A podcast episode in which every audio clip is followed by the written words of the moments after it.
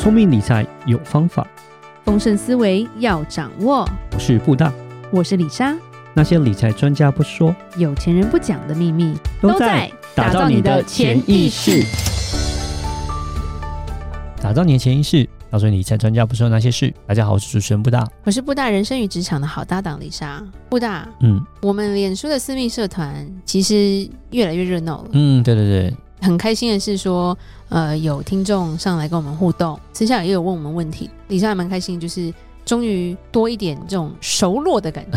那当然我们也能多给一些资讯。是是是。对，所以当然你如果还没有加入的话，记得到脸书搜寻打造你的潜意识，然后你就会出现这个社团。一定要记得你要回答我们的问题哦。其实脸书会有假账号，或者是一些会骚扰的，李莎会过滤它，就是不让他们进来。我们希望这个环境是好的，没错。当然如果你太年轻，麻烦去申请一个脸书账号，因为李莎的儿子是国三，居然跟我说脸书是老人用的啦，没错。然后李莎又回头瞪他，他是什么 boomer， 好坏啊，用 boomer 这个字来讲，他说是婴儿潮的人用。我说屁啦，你妈不是好吗？ boomer 是 baby boomer， 就婴儿潮，还是婴儿潮人才用 Facebook 这样子，就是我们现在都不用 Facebook， 婴儿潮写信嘛，烦死了。对对啊，超坏。婴儿潮的是 LINE 的早安图好吗？ Good morning， 早安哇，他们都在几千种，太厉害了。对，是。好，就是欢迎你加入我们这个小小的社团，然后让我们一起互动，然后一起成长啦。就是我们其实一直在讲理财嘛，对。当然在理财有很多策略啊、想法啊，甚至是思考模式，没错。不过李莎今天要讲的是，在你理财之前先把人搞定吧。你知道这是什么意思吗？对，这是什么意思？不是把自己搞定了，因为我们常常自己就会觉得说我要存钱，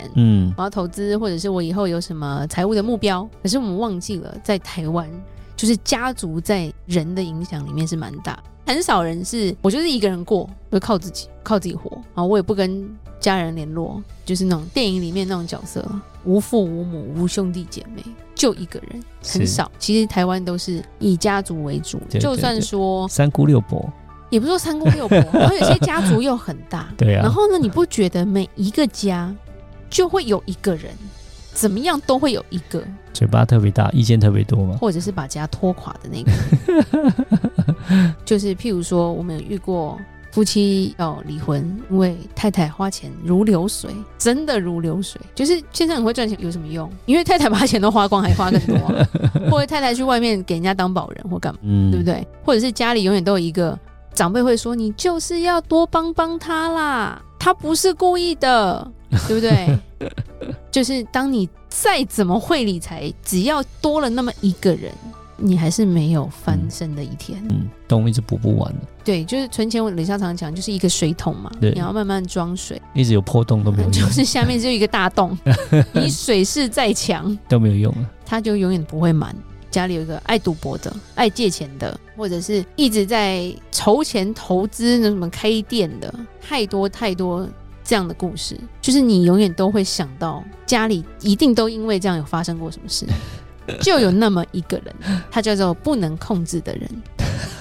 不能够控制的人，但是他就是你理财的关键人。举例来说，李莎有看过一本书，就是一个算是他现在应该中年妇女，他有写过蛮多书，他有讲过说他当初要结婚前就是遇到了他现在的老公啦，那时候是未婚夫嘛，未婚夫的妈妈跟他说要帮哥哥扛200万的卡债。怎么会这么不合理啊？会想存钱理财的人通常就是比较有想法的人，譬如说他知道要怎么赚钱，或者是他是很认真的在上班的。那可是家里可能通常都会有一个，可能要么天马行空啦，要么就是被宠坏了，要么就是怨天尤人，但他就是会把钱花掉。花掉之后，长辈不知道为什么就会跟你说，你要帮他啊，啊我们爸妈帮不了啊。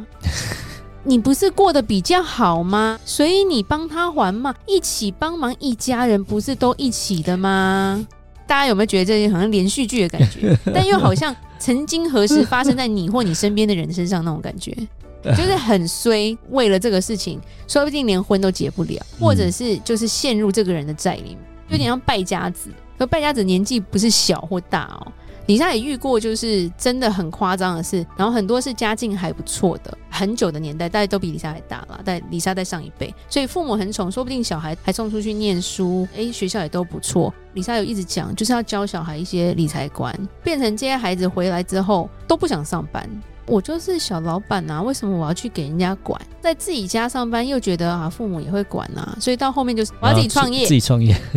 或者是我要自己炒股票。在那个年代，就是李莎碰过很多的难事，就是可能朋友的爸爸或者是长辈啦。他爸爸是干嘛的？他爸爸就是炒股票的，每天就在家，家里就有一台那豆腐电脑。现在电脑是平面的，以前电脑是很大台的，每天在看盘，最后搞融资，最后跟家人借钱，最后全部都没有了。甚至是以前很流行标会嘛，标完就给你倒掉了，对，因为他投资失败。最后这些人曾经扛过这些债吗？感觉都没有，感觉都是身边的人扛掉了。因为第一个会回到的是谁？就是父母。假设父母家境不错，基本上就会帮他擦屁股。假设父母负担不了了，过得比较好的兄弟姐妹就遭殃了，帮他擦屁股嘛，你就帮帮他嘛，不然他怎么办？你被吼一个戏哦，那一定揪低呢啊，就是那种就很多故事又出来了。可是你要知道说，你自己可能也有自己的家庭了嘛，或者是家人，可是因为这样，你要嘛家庭不睦，要么就是要牺牲自己，牺牲自己的直系血亲。所以我觉得这个是一直在发生的事情，就是看到了很多这种故事，就想要说其实你在理财前先把那个人理好。譬如说把他打晕，对，把他 推到海里， 对，把他 卖去柬埔寨。对如果我们现在是大人了啦，其实我们在教育小孩这一块是非常要警惕这件事情的。我觉得长辈这一块我们也要设定界限就对了，有时候这算是一种勒索了，对，用情感去勒索金钱，甚至是说你必须要照顾他一辈子。我觉得这个根深蒂固的感觉，其实要勇于去沟通。通常我觉得我们晚辈就会觉得啊，我就是逆来顺受，我就帮一次啦，把那个父母讲要让父母开心。可是你没有去强调你的立场，或者是这件事情会造成什么样的后果的时候，这件事情会变成一个习惯，真的会一而再再而三，很可怕。对，会赌博的人要戒赌真的很难，会败家的人要他不败家也真的很难，除非就真的让什么黑道把他小指头切掉，柬埔寨把他救回来之类的。因为一直有人帮他擦屁股嘛。那以后如果父母走了怎么办？所以会留下很多，我觉得不管是金钱上的损失，在情绪上，在家庭上，都是一个很大的迫害。再怎么想理财，你这个人搞不定，就是理不了。所以其实要设定界限啦，就有点像是西方的国家比较不会有这种事情，因为父母的想法就是你是你的家庭，你的兄弟姐妹也是他们各自的家庭，你们好不好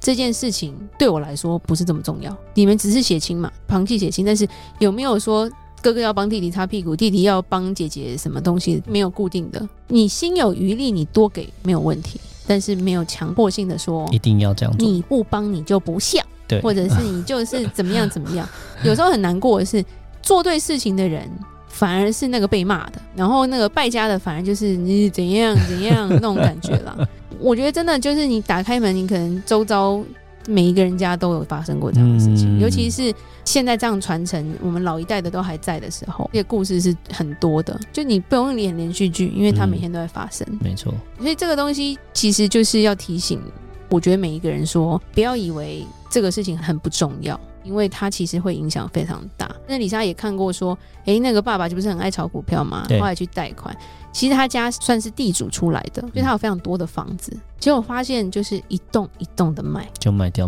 了，一栋一栋的卖，最后他租房子了，租房子就算了，因为家人纵容他这样做嘛，他后来跟自己小孩借钱，越来越糟。其实弄到后来，我觉得就是整个家都是坏掉了。我觉得一个很大的重点，妈妈没有去阻止，她自己的父母宠她，她的太太也太宠她，造成后来小孩的伤害非常大，一而再再而三就停不了。小孩好好的上班存了一笔钱，就这样被爸爸又骗走，借走了。对，但是小孩又成年了，不给吗？